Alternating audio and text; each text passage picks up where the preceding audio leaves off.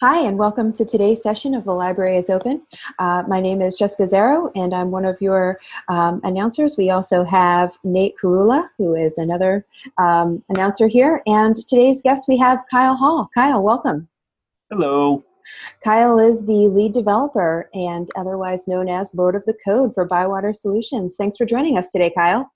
Glad to be here. Uh, so, Kyle, um, tell us a little bit about uh, about yourself. So, I have been working on open source software my entire professional life. I actually uh, came into open source by accident um, when I started college uh, with a degree in computer science. I applied for some summer work study at my uh, library system and the Meadville Public Library, and I was supposed to work in the children's room. I'm pretty sure I would have been eaten alive in like two days. so I got very lucky that the sysadmin, Cindy Murdoch, saw my resume and just saw like that I could write bash shell scripts and knew I was legit and stole me from them right away. Cool. So that's where that's where I was first introduced to open source software. Um, I hadn't heard about it in um, in my computer science classes at all but they had been using it for a while. This was back in the days when DSL was a new thing, and so they had um, been waiting for this proprietary, software for um, modem line sharing over LAN to to um, be released, and then it just it never happened. It became vaporware. So uh, another friend of the library, Ben Bullock, he got them into it because he had been using open source software for weather stations. Uh, he was cool. a professor at Edinboro University um, in Edinboro, Pennsylvania. So they started building these open source routers to share the dial-up connections for each of the libraries that didn't have DSL yet, and that's mm-hmm. how they got into it. And then they started using OpenBSD and FreeBSD for server hosting and for firewalls and whatnot. And so that was my introduction into it. Um, back then, uh, this was actually before Koha was really, um, I believe Koha existed at the time, but we're talking like the year 2000 and Koha was released in 1999 yeah. and it wasn't, it didn't have MARC support or anything. And there were actually a number of open source ILSs that were supposedly on the horizon. Um, and so it was a lot of waiting and watching. Um, meanwhile, uh, I was doing various uh, summer work for them and winter work. And eventually, we made the leap to Koha. And so I became a full time uh, developer and IT guy for the Crawford County Federated Library System and my first job was to migrate from Winnebago, a DOS based ILS, to Koha.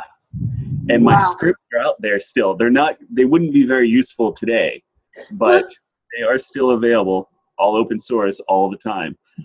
Awesome, Kyle. So, yeah, so I spent about a decade working full time for the Crawford County Library System.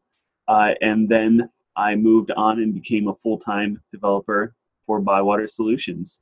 Uh, and I've been working on open source ever since.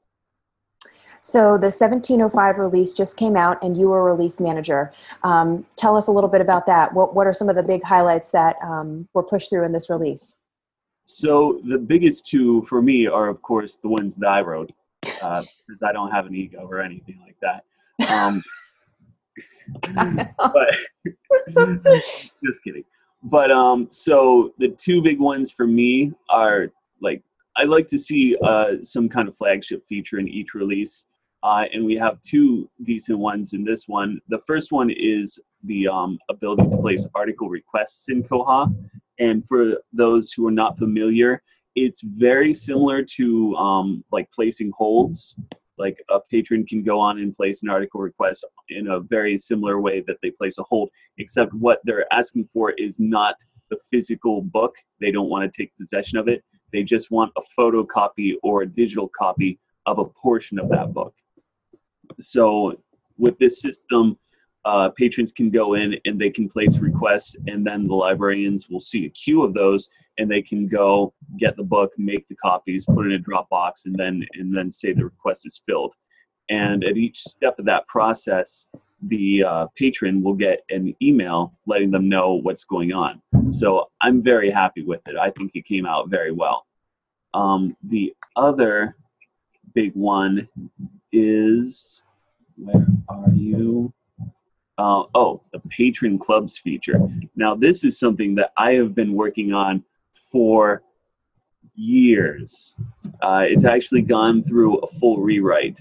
Um, and so I'm really, really happy with the way it works. It's pretty spiffy just to interact with because it's all Ajaxy and no page reloads and things like that. And the the basic idea is it doesn't do anything it just tracks things. And the idea is that you can create a uh, like a template for a club let's say a summer reading club. You might even have two templates one for an adult summer reading club and one for a children's summer reading club. And the key to that template is you can create different types of fields.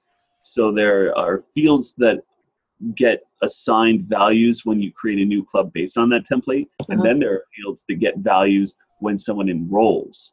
So nice. you might have uh, adult summer reading club, and one of the club template fields or one of the club fields is year. So uh, the 2016 summer reading club, the 2017 summer reading club, and then when someone enrolls, you might ask their age, or in the case of children, their grade, and things like that. And so that lets you have a fixed set of data across multiple clubs so that you can do all kinds of fun reporting and know that that data is going to be there for you. Nice. Um, really proud of it, and I think it's come out really well. And I think we're going to see more features built on top of that as time goes by. That sounds great. Kyle, can you speak a little bit to exactly what kind of roles and duties encompass being a release manager for those who don't know? Okay. Um, well, I'd say the biggest thing is the roles and duties of a release manager are in a lot of ways defined by the release manager themselves. Uh, some release managers are more, uh, I don't want to say controlling, but I'm going to anyway. Uh, some some people are more opinionated. I I was a very laissez-faire release manager. I didn't want to get into in the way of developers. Uh, so I I let the I I put my faith in the community and its processes. And if something passed QA, even if I didn't maybe had some reservations about it, if there wasn't anything that said this is going to break something, then I went ahead and pushed it in. Uh, past release managers have been far more highly opinionated, um, and it's just it's about the person and their personality. Uh, the person themselves bring a lot to uh, the release manager role. Um, but like I said, I, I preferred to take a step back and let the community do its thing and try to stay out of the way and just try to help and keep the ball rolling. Nice. All right, Kyle, now that you have um, passed on as release manager, what's next on the horizon? Well, uh,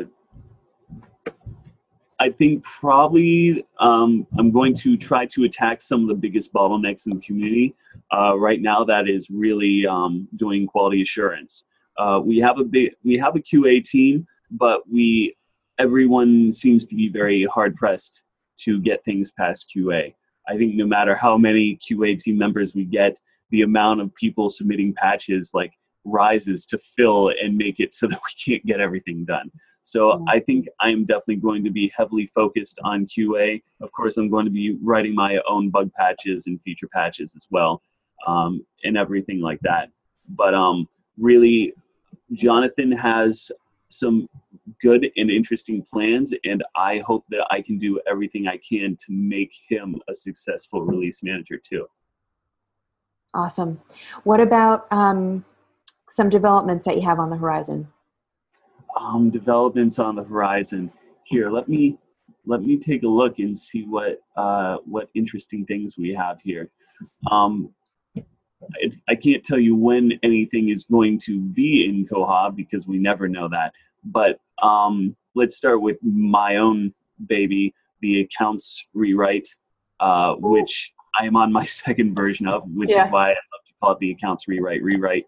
Um, uh, and we I've already accomplished a lot of under the hood stuff, the, things that no librarian will ever see or notice um, when it comes to Koha's account system. And for anyone who doesn't know, I'm specifically talking about patron fees and fines and payments and things when I talk about accounts. So, Excellent. so we have a lot of under the hood changes so far, um, but I'm in the process of bringing back some old features and bringing in some new ones.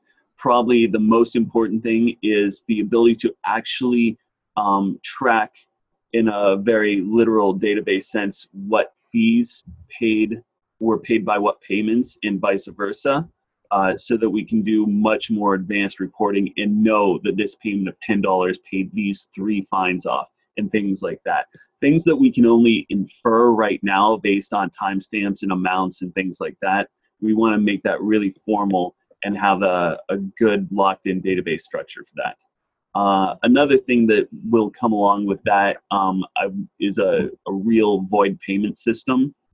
Uh, something uh, right now we have a, a fine reversing feature, which I wrote almost oh it was so many years ago, uh, but it's a, it's not as good as a real void payment feature. So that's something I want, and we also would like to be able to like click on a fine and see all the payments that have affected that fine and click on a payment and see all the fines that that paid right from the right from the web administration so that you don't have to like resort to reports just to get some basic data on that um, another thing that we would like to see is we have been um, planning uh, a rewrite of the circulation rule system. Yeah. not a radical change. The circulation rules will stay there but the underlying structure will change and it, um, the idea is to make them easier to work easier to edit. If every one of your circulation rules has the same uh, issue length then you should be able to define it one time you shouldn't have to do it for every single rule Yeah. and that's one of the things that we are looking at so i'm really excited by that and i really hope we hit the ground running with that awesome. um, I think that's that's probably good. I could talk all day about this stuff. Yeah. Who can't we get excited about this kind of stuff? All right. Well, Kyle, thanks for calling in today and uh, joining us for the Library is Open podcast. Oh, I'm very glad that you invited me. Thank you very much. Um, we look forward to talking to you next time. And thanks everyone for listening to The Library is Open. My name is Jessica Zarrow. Uh, we have Nate Curulla and Kyle Hall with us this week. Thanks for joining us. Thanks, guys. Bye.